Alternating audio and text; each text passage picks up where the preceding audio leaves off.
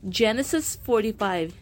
Hindi na mapigil ni Jose ang kanyang damdamin, kaya pinaalis niya ang kanyang mga tagapaglingkod na naroon. Nang sila na lamang ang naroon, ipinagtapat ni Jose sa kanyang mga kapatid kung sino siya. Sa, sa lakas ng kanyang iyak, narinig siya ng mga Ehiptyo, kaya't ang balita ay mabilis na nakarating sa palasyo. Ako si Jose. Ang pagtatapat niya sa kanyang mga kapatid. Buhay pa nga, buhay pa bang talaga ang ating ama? Nagulantang sila sa kanilang narinig at hindi nakasagot.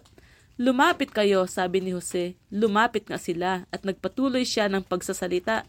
Ako nga si Jose, ang inyong kapatid na ipinagbili ninyo sa Ehipto. Ngunit huwag na ninyong ikalungkot ang nangyari. Huwag ninyong sisihin ang inyong sarili sa ginawa ninyo sa akin. Ang Diyos ang nagpadala sa akin dito upang iligtas ang maraming buhay. Dalawang taon pa lang ang tagutom. Limang taon pa ang darating at walang aanihin sa mga bukirin.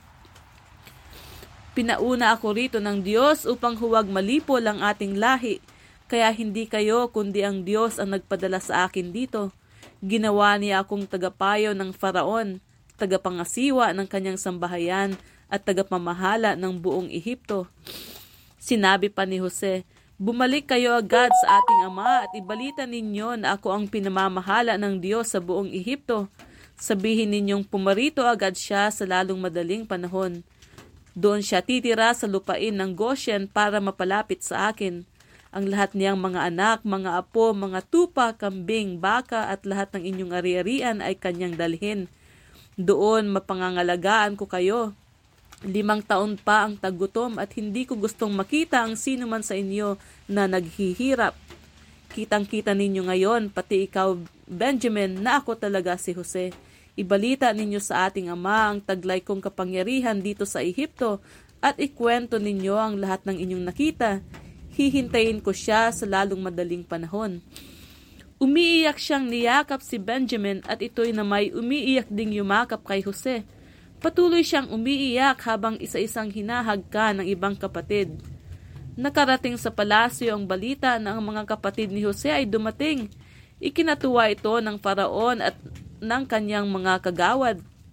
Sinabi ng, para- ng Faraon kay Jose, pakagahan mo ng pagkain ng mga hayop ng iyong mga kapatid at pabalikin mo sila sa Kanaan. Sabihin mong dalhin dito ang inyong ama at ang buong sambaya- sambahayan nila. Ibibigay ko sa kanila ang pinakamatabang lupain upang malasap nila ang masaganang pamumuhay rito. Sabihin mo ring magdala sila ng mga karwahe para magamit ng kanilang asawa at mga anak paglipat sa Ehipto.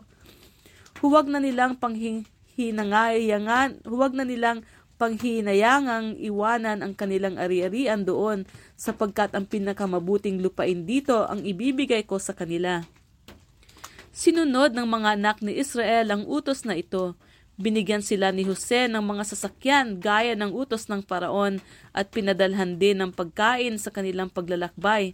Ang bawat isa'y binigyan ng tigi-isang bihisan at maliban kay Benjamin, lima ang kanyang bihisan at pinadalhan pa ng tatlong daang pirasong pilak. Pinadalhan niya ang kanyang ama ng pinakamabuting produkto ng Ehipto, karga ng sampung asno.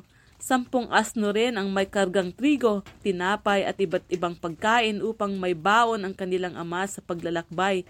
Inutusan ni Jose na lumakad na ang kanyang mga kapatid, ngunit bago umalis ay sinabi sa kanila, huwag na kayo magtalo, magtatalo-talo sa daan. Umalis nga sila sa Ehipto at umuwi sa Kanaan.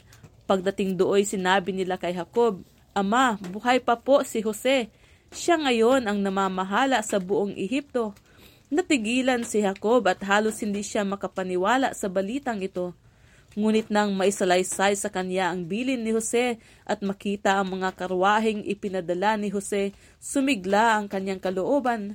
Salamat sa Diyos, sabi ni Jacob. Buhay pa pala ang aking anak. Pupuntahan ko siya bago ako mamatay.